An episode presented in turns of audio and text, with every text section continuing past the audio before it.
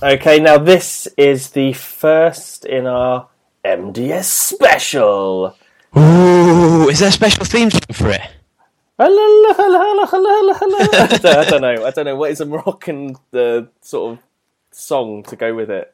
That was pretty good. That was almost spot on, I'd say. Um, it wasn't a bit racist. Uh, No, I think I think just accurate. accurate. Yeah, yeah. Yeah. So, so yes. So um, MDS Marathon des Sables, which means Oh, marathon. should we say hello first? Because we're, we're probably going to have a lot of listeners who've never listened to Bad Boy Running before, What? whose friends are doing the MDS, and so they actually want to get a sense of, of what's going on. Okay, so um, we are we are the Bad Boy Running podcast. My name is Jody Raynsford. My name is David Hellard. And how we fit into this little equation is I have run the Marathon des Sables before, um, back in 2011, and Mr. David Hellard is running it for the first time. He's actually doing it right now. Right now, oh wow, Very much. I wonder what he's doing now. I wonder if he's having a bath. Oh, yeah, my sand bath. I'm doing my sand bath. your sand bath. Special. T- I, I could talk about it now because no one else is going to get that special tactic. It's too late. Yeah, well, if you didn't, if you haven't listened to the preparing for the MDS episode, I suggest that you go back and download and listen to that because we give some tips and ideas about uh, what exactly people who are running the Marathon des Sables are going to be experiencing. Um, but in each of these episodes, we're going to be going through each day and talking about what the competitors are likely to expect and possibly how they might be feeling at this point as well. Oh, absolutely. I mean, I, I think that's going to be the interesting part. Is even on a one-day ultra, it's a bit of an emotional roller coaster. Let alone something that's so extreme for so many days. Well, that's the that's the interesting thing about the MDS is that it's not just about the distance. The distance is substantial, 151 miles over six days. I think it's more this year. Is it? Well, it, I think they increase it by a couple of miles each year. So, Yeah. so it's it's a substantial amount of distance, but it's really also about the terrain and about the climatic conditions as well, and the sort of temperatures that it gets up to. As you'd imagine, in Sahara desert, it's in the name. Um, make it somewhat difficult in order to uh, in order to race, and of course, you know that you have to carry all of your kit as well, so it's self sufficient. So there's that additional challenge that you have to take into account. It's not it's not just your typical running race. I think especially with the kit, there is a manage- mandatory kit list, but it's not actually that extensive. So the the people who I, I probably consider myself who are really gunning gunning for it, trying to be as fast as possible. Um, the amount of kit we take compared to some is there's a huge disparity Oh, absolutely. and so it does mean that when we're out there, um, there there is very much a, like a luxury and pauper in the camp, I can tell. yeah, I mean, I when I did it, I took her at pretty much everything. I, I, I decided to go in luxury. I had the five, the equivalent of a five star experience. I Didn't you take a Sherpa with you? I said, well, yes, but apparently that wasn't permitted, so I had to leave them behind. no, I took I took a pillow. I uh, took a what's called a mat, inflatable mat to sleep on. Uh, I had, oh, I had a lovely time. But talk us through. So we're we're going to intro to begin with. With this is this is the build up to day one. This is even the first episode. Isn't going to be even the first day of the race. This is taking us from the moment that everyone gets out of the train station at Gatwick and sees everyone else stood in their kit So- because they're worried about losing it on the plane. That's it. So yeah, so there are there are, you could basically it's a sign of who's the most neurotic and who's the most serious. so you have a, a gradation of this. So some people will be literally wearing their entire kit. Um, well, really, you know, the main thing you need to remember is you just really need to make, make sure you got your shoes. Um, Yeah. So people will be wearing different elements of kit, um, which uh, which is interesting, and everyone's getting on the same flight. So the whole flight is booked out to um, to MDS runners um, from from the UK. So everyone's everyone's coming to one point. And um, so yeah, there'll be sort of that nervous energy. You'll um, you'll clearly be checking out to see uh, whether there's is Danny Kendall here. Is Danny Kendall, he hasn't, he hasn't turned up. That's, oh, he better not be here. Did I tell you the story about what happened when I was at the airport for the first time? Was was Danny Kendall scared when he saw you? No, he wasn't. I I got stuck in a lift. Oh, well, getting off the train. Well, I, I, no, I didn't go off the train. Um, but, but I was getting from the car park. Yeah. Got stuck at the lift, broke while I was in How it. long for? Uh, for like half an hour, which is Amazing. Which was enough for you to like panic. I was trying to phone them, but I didn't have any reception. Trying to phone Were you them. by yourself? Uh, no, I was with other people. Oh man, that can you imagine how how just angry you'd be? I know. I was thinking. I just. I only remembered it the other day after after the MDS episode we were talking about. But yeah, that was just. It just set the mood. Well, that, even today, I was I was getting on the tube and um, came off, was getting on the escalator, and this guy cut me up, and I almost went to him, fuck, on," and had a go at him, and then I thought, no, no, don't have a go at him because he might turn around and punch me and maybe break my jaw, and I won't be able to do MDS. so whatever happens, like I don't mind getting like a bit of argy bargy normally, but not this week. No, because whatever happens, it couldn't stop me doing MDS. No, it's true. It's like in the in the in the weeks going up to it, you are doing everything you can to make sure that you're uh, you don't pick up any blisters, that everything's absolutely wrong on your feet, that you don't pick up any uh, germs. If someone Uh, sneezes in the carriage, you look at them and then you walk down the other end of the carriage, like just stay clear. absolutely, you don't want anything to go wrong with your tummy at this point. This is you need to be in the most perfect condition you possibly can be. I'll tell you what. JD, it's the first time I've used condoms in years. It's a revelation. It's a revelation. Got to be safe this week. if you have just joined us, this is the tone that pretty much continues. That's why I'm going to the desert and JD's staying here. Yeah, this is not even going to the desert for the MDS. It's just this is the, this is the reason we're packaging it up and sending it. So so yeah, so you get on the flight and everything, and it's um it's all. But when, when before you get on the flight, because what I'm interested in, I mean, I've, I've got quite a, I'm quite invested in trying to be the first Brit, but there must be an element of like first day at school when you get there and you're looking at what everyone else's kit is. You're looking, you're you're, you're saying, you know, how, what was your training? How far have you I trained? tell you what, this It's the, all peacocking, isn't it? the new, new it's like the it depends on what sort of person you are. The neuroses continues from that point all the way up to when you actually have to hand your kit in. You're you're worried that what you've got isn't right because invariably everyone's got something completely different to you. Every everyone Yeah. seems to have completely different kit. And you're co- constantly questioning whether you'd. Of course, you can't do anything about it. It's not as if you Yeah. can go, "Oh well, I need to get different gaiters or something like that." But you're constantly questioning this thing, and that happens right up to the point that you basically hand your kit over. Um, Well, e- even now that so there's a, there's a Facebook group where the vast majority of the UK runners are all in it for this year, and I've um, I've been checking everything each day just to see any tips, see if I miss anything, and at the moment someone is talking about this this uh, extra cer- certificate you have to have printed out and signed by the passport office. Now it's clearly bollocks, but everyone, everyone else has has started wading in as if it's true.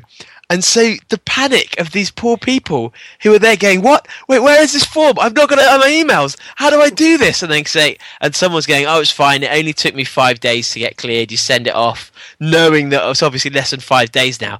And it's just that panic where, because they're the, the French are pretty anal when it comes to, to rules for the sake of rules. oh my goodness! It could one fine cost you two hours. the the interesting thing about the uh, French organisation is that there's a lot of administration, uh, none of which actually matters or means anything. So you they will make you jump through hoops to absolutely no effect whatsoever. I think the the company that was running it from the UK's changed now, um, and their information they used to give was so basic. I mean, like you know, you really would. It was like you were. It was like you were taking a leap of faith you know, and they'd say, "Oh yeah, you need to pay us as a security deposit," and you know, you'd randomly pay a load of money, and like you know, a couple of hundred quid into their account. You didn't get a receipt for it or anything. It was just, it was, it was literally, you know, you were like just putting your life in their hands, and you know, um, so But there's there's there's instructions where if you if you don't have the mandatory kit, kit you get fined 200 euros on the spot. It costs you two hours in your time. But there's it just says you need to take tropical disinfectants. I've no idea what tropical disinfectant is. Just it, it, it, no, no one. No, I, I remember this now. I remember all this. There was loads of stuff that you just people constantly question it, and what'll happen uh, is uh, w- w- this. I mean, it all becomes apparent when you actually get into the desert. Yeah. Um, and you think, oh, it's a bit late then. But right, so imagine like you're on the plane and everything. You know, everyone's still pretty excited about Yeah. about going there. I, I think it's a Monarch flight that goes out there to to Ouarzazate, and then you'll get off the flight. Ouarzazate, goodness. Ouarzazate. I like Um, that. and then you'll get off. Uh, you'll get off at Ouarzazate, and then that's when the heat first hits you. Yeah. Um, and you realise it's quite a dry heat, so actually it, it's not too bad. Um, and then there's the total chaos of uh, of the like passport control stuff, and then you eventually you go to you go to the hotels and stuff. Where the first that's the first issue is um, at the hotel. You so we're hotel first night, are we? uh, yeah, as I remember, it was hotel first night Okay. and you um, it helps if you've paired with someone already okay. so when you get the thing um, so yeah so you spend the night in a hotel and then you eventually get on the buses next day and go out to the desert and so you get the buses and i don't i don't know what the what the, the procedure is because you know it's I think we might be straight on the buses. really I think we're two nights in the desert before the race. Yeah. Oh, okay. So you might be straight on the. Okay. So you go into the desert, and this is the uh, it, it, the thing about the course. It differs each year. I mean, Yeah. uh, it generally is the same, but it alternates in different years as to you know where sort of the start and finish and everything. So you get this is brilliant. So this is all done in conjunction with the Moroccan army, and you think, well, why? What's the Moroccan army got to do with this? So you Hmm. The mighty force, the, mighty Moroccan force army. So I, Yeah. so you get you get the uh, buses into the desert, and again you're thinking, oh, you know, this is you're going a long way into the desert and everything, and then you get off the buses, and then you get onto trucks. And that's when that's when it all starts to fall apart a bit because you Of get course, because the buses can't get there, can they? no because we're going to go across the sand and everything. Yeah. So you get on these trucks, and I recall this being one of the most dangerous experiences. Was, it was it was as though you you know you see like pictures of like refugees going into uh, you know trying to get into Turkey and stuff like that. It, it's like that. There's like there's more, too many people hanging off the side of these trucks going into the desert. People could fall off any anywhere. Is it like can. an Indian train? It is. It is. And so you know, people all over the place, and, and so eventually you end up in the in the bivouac for the first night, Yeah. and that's um, you'll hopefully you'll already have had your um, your tent number assigned, and you'll know. No, we. Well, someone's told me that because it, it's tents of eight, and I've got a. I've met a few guys from the races. We've been building up to this, so we, but we don't have an eight. I think there's six of us at the moment, or five of us. yeah, My another friend said that you want to get your quickest runner to um, when you get off the buses. It's a free for all for the for the tents. So you want to get your quick, quickest runner to leg it and get the first tent he can. Uh, but the trouble is that everyone else is in small groups as well of three, four, sixes, and so everyone's going there assuming they're going to be with their mates. But inevitably, if you've got five sixes, you need to make eights instead. Yeah. And so groups then have to get torn apart, or you have to try and get two people from one group and um, one from another, and, and it actually becomes quite like almost like a game of Tetris. no, everyone to their it, it'll, it'll be fine because there's a lot of people. There's a lot of triathletes who go, and they haven't got any friends. That's true. That's true. So, so you'll be absolutely fine with that. But, um, but yeah, I don't know. I don't know if there's a best position to have because all the, uh, in the within the bivouac, you have to go into the British tents because the, it's all split Yeah. up. You know, it's all it's all about unity, but then it's all split up by, nat- by nationality for some That is because the tent has to be all British. Yes, That's so weird. Yeah. Why do they do that? Um, I think it's for administrative purposes because each of the different uh, nationalities they've got a different organizer for them. So Okay. there'll be a different tour group or, or whatever, and so it's much easier. It's much easier if something goes wrong for everyone to be in the same sort of area rather than all split up. Okay. So it's for administration purposes. And and there's because there's three layers, aren't there? Like an onion of tents Yep. from from what I've seen in the pictures. Is there a better layer to be in? I we always went in the one on the inside. Okay. We thought that was better. I don't really think it makes much of a difference. You're, you're, they're, they're pretty open tents anyway. You, you realise just how exposed they are. They're so basic. Um, it doesn't really make much of a difference. But um, but basically, yeah. Once you get into once you get into camp, then you are looked after by um, Darbaroud, the um, the French organisation that runs it, and so they will they'll provide the meals and stuff up until the um, the first morning. Um, And, and what are the meals like? Um, if you're vegetarian, you're fucked. So you're gonna bring, you've got to bring your own food. They basically, they basically bring everything from France. Yeah. Um, eggs, everything. So you'll you know you'll eat quite well. Um, but if you're vegetarian, you just you you know. I think I had some I, I had some rice or something. Um, but fortunately, I I predicted this, and so you've got the you've got uh, if you've got two nights there, you've got one night to sort of acclimatise um, Yeah. to the heat of it and stuff, and it's great because it is. I mean, it's really lovely. You know, being in the camp that first night and um, you know with the sunset and you know getting used to it and stuff like that.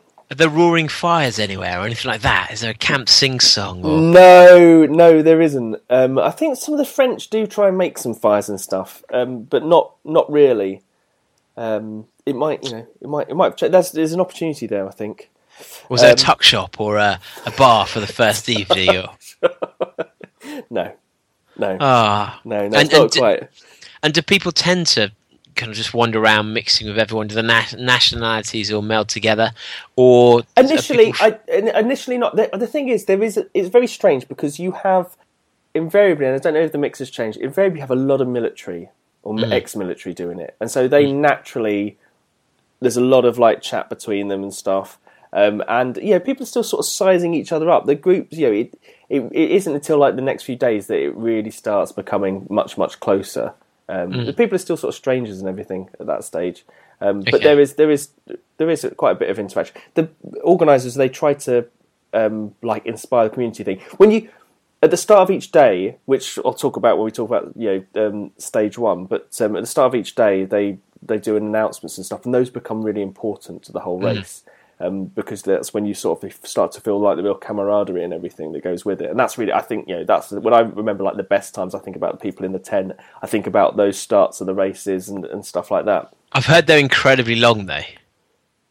Not really, Okay. not really, not compared to some of the like rather races I've been to, where Yeah. they've got to do it in like three different languages before you set off. You know, these are all done in um, in French, so.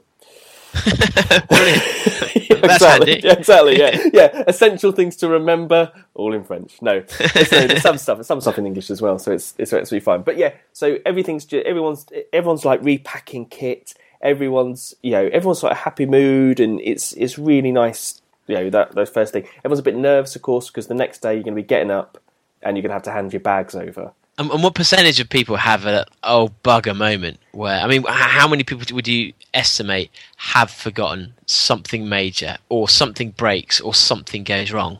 Um, I think I think probably quite a few do, um, or people have lost stuff on in transit or left stuff at the, the hotel and everything. But there's Yeah. always they, they always sort it out.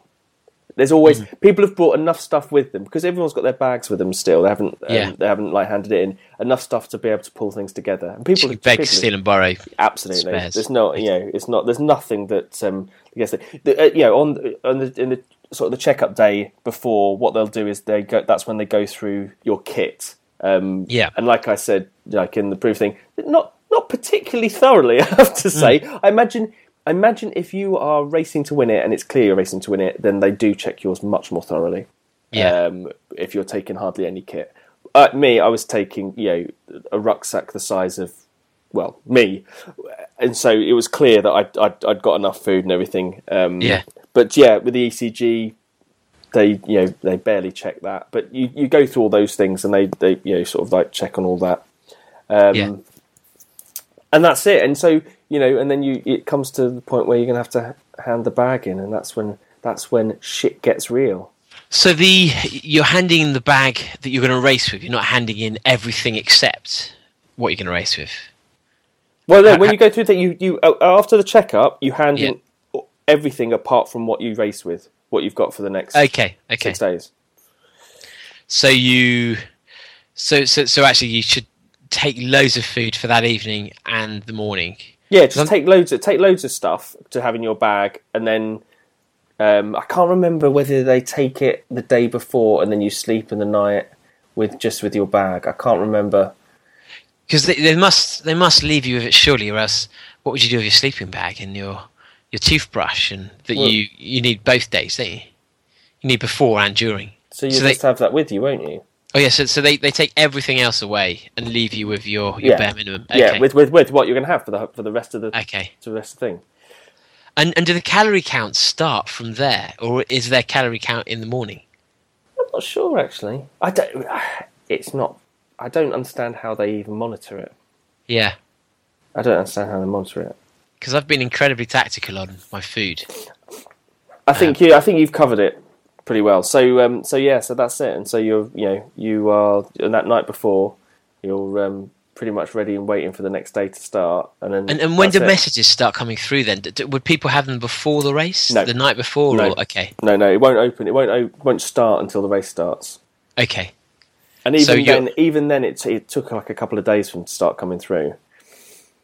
So you're you're you're, you're isolated for that first section. And and how does are people nervous? Are they excited? Is, has it sunk home yet? It's it's just it's one of those. It's like uh, you know, like before a marathon or something. It's like Yeah. that, but there's something about it because it's quite. It's just I think it's quite magical. Um, Yeah. the, the setting you're in is so beautiful, and you're away, and it feels like a bit of a holiday. But you're also a bit nervous about the run as well. You don't Yeah. know what to expect because you know you. I mean, you you've just come into these conditions, and you really don't know what to expect. You Yeah. have no idea, and ev ev you know you you'll see. You, I mean, you'll be noticing other people walking around, thinking, "Eh, "He look, he looks like he can be competitive," or you know, and you'll be you'll be able to get a good measure of them very quickly. Yeah, Um, you know, from what they say and stuff like that. There'll be there'll be a lot of chat, of course. you know, a lot of injury chat.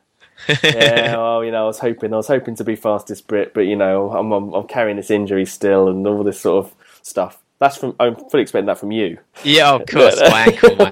Well, there's there's a guy. Have you heard about Gavin? Uh, what's Gavin's surname? He's at the moment doing the MDS, and he's going to finish one MDS and then start the proper MDS once he's finished it. So he's going for the double. Oh, I've heard loads of people talk about doing something like that. I've had loads think- of people talk about doing something like that. So that uh, someone's actually done it. Yeah, a guy called I think it's Ga- Gavin Sanford. He's a, he's an obstacle racer as well. Um, I I think it's suicidal because just having even the support on the first day. I mean, the first the first not first day, but the first attempt of that MDS without all of the tents laid out, without all of the experience of the MDS organisers, and even if you've got friends in in a car, it's just going to be so demoralising. But that's what that's how it started, didn't it? Old um, Yeah. Patrick Bauer walking across it with his um, brother following him in a two CV. Yeah, a the 2CV. desert, yeah. Brilliant, CCV quality. Did they show you any video of that at the uh, at the MDS day? They might have. I got there late, so they may have done. I haven't seen any though. But Yeah. I mean, oh, that's that's class. That's he did. The very first MDS was him just walking across the the Sahara and his brother following in a two CV. Oh wow. But in, interestingly enough, um, one of my friends, Claire, who uh, she's with Heathside Running Club, well, she was, and she she ran it two years in a row because uh, she did very well last year. I think she was top hundred overall and top five females. Oh yeah. But the year before, she she trained really hard, but she said that because she hadn't actually thought mentally about food, drink the two days before, Yeah. that actually by the time she started the race, she was already ruined. She was dehydrated. She, was, she was uh, undernourished, and she said the whole of the race um, was horrific because she started off in a bad position. Yeah, yeah, that's the thing. It's not just about running the race; it's taking into account all of the factors involved in it right from the start, and that's why the, this preparation is so much. I think people, yeah, you. I mean, like you underestimate, like going. It, it- the people forget how strong their preparation is for races until, of Yeah. course, you're in a situation whereby you are forced to do stuff that you wouldn't normally do before a race. You know, and that's it. And if you you know, it, it depends. How, I've I, before I did the MDS, I did Yeah. loads of multi-day races, so I knew what I needed to do two days before a multi-day race. I knew, Yeah. you know, and so it was very easy for me to switch into like Prep mode. yes, it bivouac life. Um, you know, knowing what to do, getting ready to make sure that everything's okay for the next day. You're thinking, you know, two or three days ahead. Um, if Yeah. you if you haven't had that experience, then I can I can see how it completely unravel your entire your entire race. Yeah, because I'm going to take all of my carb loading food, assuming that I'm getting no food out there. Because Yeah, that's what you have to assume. You have to assume Yeah. you're not going to have anything, and just take everything that you need to make sure that those first couple of days you have everything on you, even you know on the plane over there. Yeah, yeah, absolutely. And I think that would be my the, the one thing that would be very easy to not notice is just getting massively dehydrated before you even start, because the amount you need to be drinking, even if you're doing nothing in 40 degree heat, if you're exposed, which you will be, we're standing in queues for things. Yeah, Um, if you're not drinking six liters of water during that day, you're going to be depleted. yeah. And you're not putting your electrolytes in the water. If you're not, you know, if you're just drinking straight up water, you know, it's just there's so Yeah. many things to, to, to think about. Yeah, yeah, absolutely. Um, so, have you got any advice then on the? For obviously, everyone's going to be out there by now, but for, for people listening next year, um, advice for me now on on that that first preparation, the build up before so, the race. So um, plan out. So have enough um, food and everything to control what you what your intake is and control your situation as much as possible up to the point where you're going to leave your, your stuff. You can take quite a lot. Of, I mean, there were some people who, who had full blow up beds to make sure that they had two nights of good sleep the night. I've got a light lay with me. Uh, yeah, absolutely. So just do everything you can to make the rest of the thing. Those two days, are, people, I think, write them off, like you say. They're really important because you. The last thing you want to do. I mean, like the when you go to the the, the, the bivouac where, where they make all the stuff for you, you know they're they're making things with eggs and all this other stuff. I'm like, I would never have eggs like two days before the day before I was running, just in case, just in case. Especially not forty degree eggs. Absolutely, you know, you just never know. You never know what's going to happen to Yeah. it. So just control, try and control that as much as possible, as you would control the um, circumstances before a race that, that mattered to you anyway. and I'm, I'm, I'm also seeing it as an opportunity to practice uh, my equipment because there's a lot of question marks I've got. I don't know if I'm going to take a pillow. I don't know if I'm going to take a mat. I don't know if I'm going to take a second layer. If I'm just going to have one layer for the whole of the time, day and night. Um, and I see th the, these first two nights as an opportunity to test sleeping without a, a second layer. Oh, without see, there are, you're see, you're, that's it. You're testing stuff, aren't you? So you're you're Yeah. actually giving up. A, you're possibly giving up a full night's sleep in order to test whether you Yeah. will get sleep or not. So yeah, that's that. I mean, that's that's diff, You know, you, you just don't know. You just don't and know. I, and and I've got this this theory that because um, Tom, you know Tom Jordan, I was talking to him. Um, we're out out for my friend Lexi's birthday last weekend. He was saying, "Don't take, don't worry about a mat. The sand's soft, and um, even if it isn't, you can get the rock and just dig it all up and almost break down the sand that you're going to be lying on into lovely broken sand that you can actually just nuzzle into. I mean, is, is that true? Um, I thought that the ground. Um, sometimes your the thing is the terrain is t- totally different. Sometimes the terrain it was sandy, and so that made sense. And sometimes, Yeah. but then sometimes it was really hard. Like Yeah. there was no. It was there, there was no way that you'd be able to break anything up. There's nothing to break up. It's just hard. It's, it's Okay. sort of solid ground. So So you wouldn't be able to just kind of it, it was diff- It's difficult to know because the terrain will change. Yeah. You'll go. You'll, you'll go. You'll be in different places from where they went last year. Um, Yeah. The bivouacs will be in different places. So it's Okay. again. It's just. It's it's one of those one of those risks, isn't it? Yeah, yeah, yeah, absolutely. Great. Well, I think that's a good intro to the MDS. We're going to be, as we dis- as we said earlier, just going through each day what will be happening, what emotions people are going through, so that if you're listening at home and you you've got no way of hearing back from your your loved ones, it's a good opportunity for you to to really empathise with how they're feeling, and then write notes and messages, direct them, uh, d- directly contact them through the the MDS webpage and, and give them the kind of support that they probably need at that time to to give you an understanding of of, of how they're feeling. So um, thanks for listening to the first MDS. What are we calling this? MDS special, The MDS specials. marathon de specials.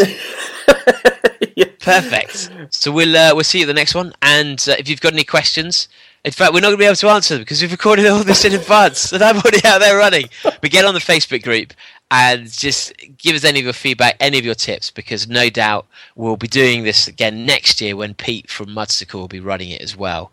And he'll have a slightly different take on what he's he's going to be going through, and so it'll be really useful to then be able to feed back all the information we garnered in this week for him next year. Cool. Thanks, guys. Bye.